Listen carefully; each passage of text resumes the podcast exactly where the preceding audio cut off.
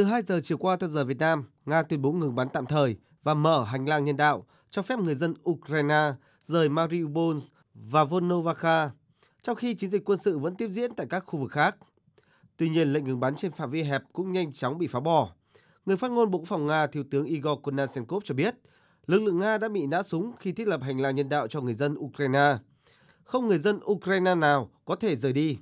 Ông cáo buộc giới chức Ukraine muốn giữ người dân làm lá chắn sống và lợi dụng thời gian ngừng bắn để củng cố và bố trí lại lực lượng. Do đó, hoạt động quân sự đã được nối lại vào lúc 10 giờ đêm qua theo giờ Việt Nam. Về phía Ukraine trên truyền hình, cố vấn Tổng thống Ukraine lại đưa ra cáo buộc cho rằng quân đội Nga đã không tuân thủ lệnh ngừng bắn và ngăn cản kế hoạch chung cho phép người dân di tản. Cụ thể, Ukraine cáo buộc lực lượng Nga đã pháo kích vào khu vực Mariupol trong thời gian ngừng bắn và giới chức nước này đã đưa ra lời kêu gọi người dân trú ẩn trước vụ việc.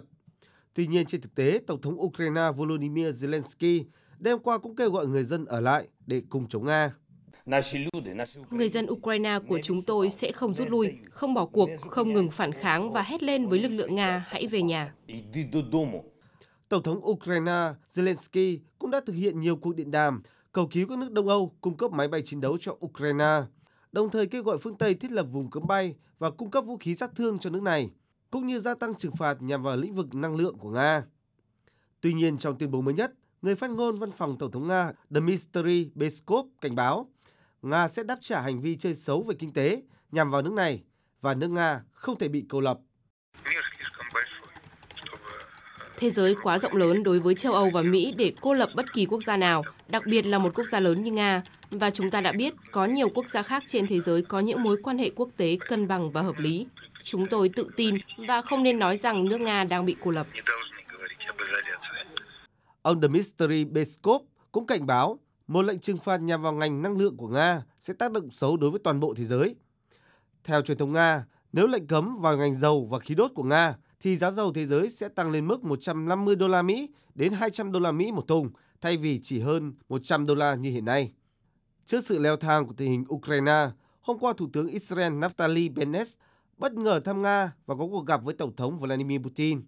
Trước khi ông có cuộc điện đàm với Tổng thống Ukraine Volodymyr Zelensky và bay tới Berlin của Đức.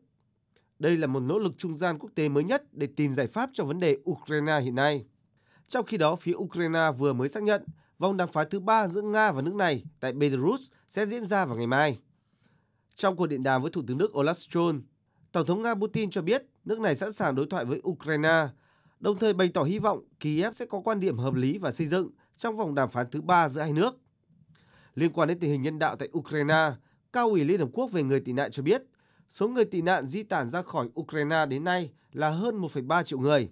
Dự đoán đến hết ngày hôm nay, con số này sẽ tăng lên 1,5 triệu người.